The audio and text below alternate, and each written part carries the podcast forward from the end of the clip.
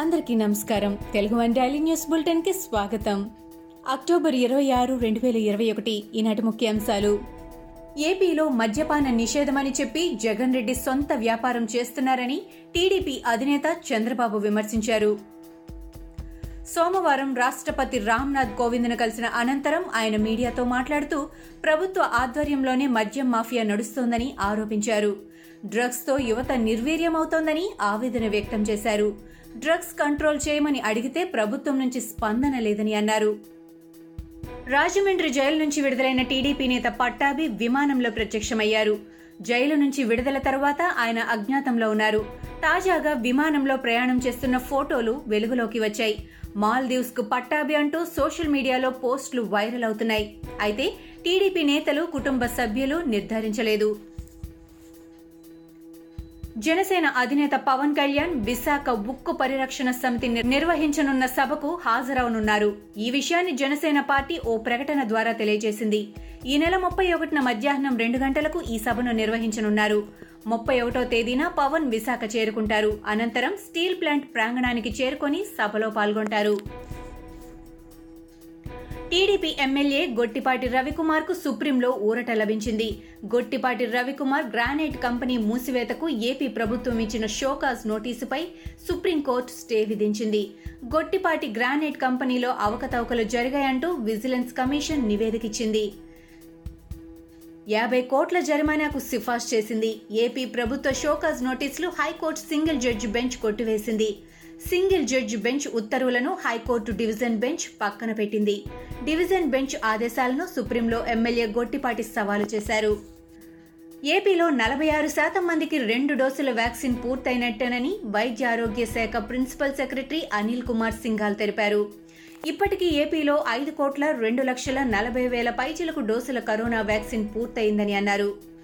ఒకటి పాయింట్ ఎనభై ఐదు కోట్ల మందికి రెండు డోసుల వ్యాక్సిన్ పూర్తయిందని అన్నారు. కనీసం ఒక్క డోసు వ్యాక్సిన్ ఎనభై ఐదు పాయింట్ ముప్పై ఐదు శాతం మేర పూర్తయిందని ఆయన పేర్కొన్నారు. మళ్ళీ రాష్ట్ర వ్యాప్తంగా డోర్ టు డోర్ సర్వే చేస్తామని ఆయన తెలిపారు. తెలంగాణలో అమలు చేస్తున్న కార్యక్రమాలు సీఎం కేసీఆర్ నాయకత్వంలో త్రీ ఐ మంత్ర నడుస్తోందని TRS working president K Taraka Ramarao అన్నారు. త్రీ ఐ అంటే ఇన్నోవేషన్ ఇన్ఫ్రాస్ట్రక్చర్ ఇన్క్లూజివ్ గ్రోత్ అని వివరించారు. టీఆర్ఎస్ ప్లీనరీలో పార్టీ వర్కింగ్ ప్రెసిడెంట్ హోదాలో తాను మాట్లాడుతున్నానని చెప్పారు. హైదరాబాద్ నగరం గూగుల్కు గుండెకాయలా అమెజాన్కు ఆయుపట్టు లాంటిదని కేటీఆర్ అభివర్ణించారు. ఏడున్నరేళ్ళ పాలనపై చర్చకు సిద్ధమా అంటూ సీఎం కేసీఆర్కు టీపీసీసీ చీఫ్ రేవంత్ రెడ్డి సవాల్ విసిరారు. నిరుద్యోగులకు ఉద్యోగాలు లేక విద్యార్థులకు స్కాలర్షిప్లు లేక ఇబ్బందులు పడుతున్నారని ఆయన వ్యాఖ్యానించారు. కేజీ టు పీజీ వరకు ఉచిత విద్యపై చర్చకు సిద్ధమా అని రేవంత్ సవాల్ విసిరారు. ఉద్యమకారులపై పెట్టిన కేసులు ఎందుకు తొలగించడం లేదని నిలదీశారు. కవిత కేటీఆర్ కేసీఆర్ పై పెట్టిన కేసులు తొలగించుకున్నారని రేవంత్ ప్రశ్నించారు. రాష్ట్రంలో ప్రశ్నించేవారు ఉండొద్దనే కేసీఆర్ ఆలోచన అని కేంద్ర మంత్రి కిషన్ రెడ్డి మండిపడ్డారు. ఇచ్చిన హామీలు ఏమయ్యాయో కేసీఆర్ చెప్పాలని ఆయన ప్రశ్నించారు. టీఆర్ఎస్ అబద్దాల అవినీతి కుటుంబ పార్టీ అని విమర్శించారు. తెలంగాణ ప్రజలను కేసీఆర్ బానిస అనుకుంటున్నారని చెప్పారు. ఈటలను ఆయన భార్యను జైల్లో పెట్టడానికి కేసీఆర్ కుట్ర చేస్తున్నారని ఆరోపించారు. ఏ సర్వే చూసినా హుజూరాబాద్లో ఈటల రాజేందర్దే విజయమని చెబుతున్నాయని బీజేపీ ఎమ్మెల్యే రఘునందన్ రావు అన్నారు. టీఆర్ఎస్ ఓడిపోబోతోందని ఇంటెలిజెన్స్ సమాచారం ఇచ్చిందని అందుకే హుజూరాబాద్కు ముఖ్యమంత్రి కేసీఆర్ రావడం లేదని చెప్పారు. ఏప్రిల్ ఇరవై ఏడుకి ముందు టీఆర్ఎస్ ప్లీనరీ పెట్టుకోవాలి కదా? ఇప్పుడెందుకు పెట్టుకున్నారని ప్రశ్నించారు. పంజాబ్ సరిహద్దు నుంచి యాభై కిలోమీటర్ల లోపలికి వచ్చి కార్యకలాపాలు నిర్వహించేలా భారత సరిహద్దు రక్షణ దళాలకు బీఎస్ఎఫ్ అధికారం ఇవ్వడాన్ని సవాల్ చేస్తూ సుప్రీంకోర్టును ఆశ్రయించనున్నట్టు పంజాబ్ ముఖ్యమంత్రి చరణ్జిత్ సింగ్ చన్నీ పేర్కొన్నారు. కేంద్ర ప్రభుత్వం తీసుకున్న ఈ నిర్ణయాన్ని మొదటి నుంచి వ్యతిరేకిస్తూ వస్తున్న ఆయన కేంద్రానికి పలుమార్లు ఈ విషయమై ప్రతిపాదనలు చేశారు.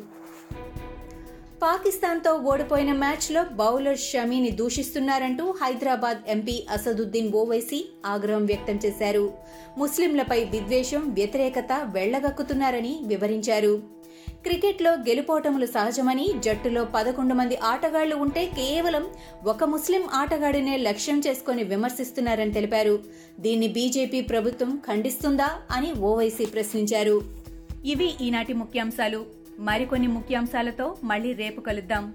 ఈ షోని క్రమం తప్పకుండా వినాలనుకుంటే మీరు ఈ షో వింటున్న ప్లాట్ఫామ్లో కానీ లేదా Google podcast Apple podcast Gaana మరియు ఏ ఇతర పాడ్కాస్ట్ యాప్లోనైనా సెర్చ్ చేసి సబ్స్క్రైబ్ అవ్వండి.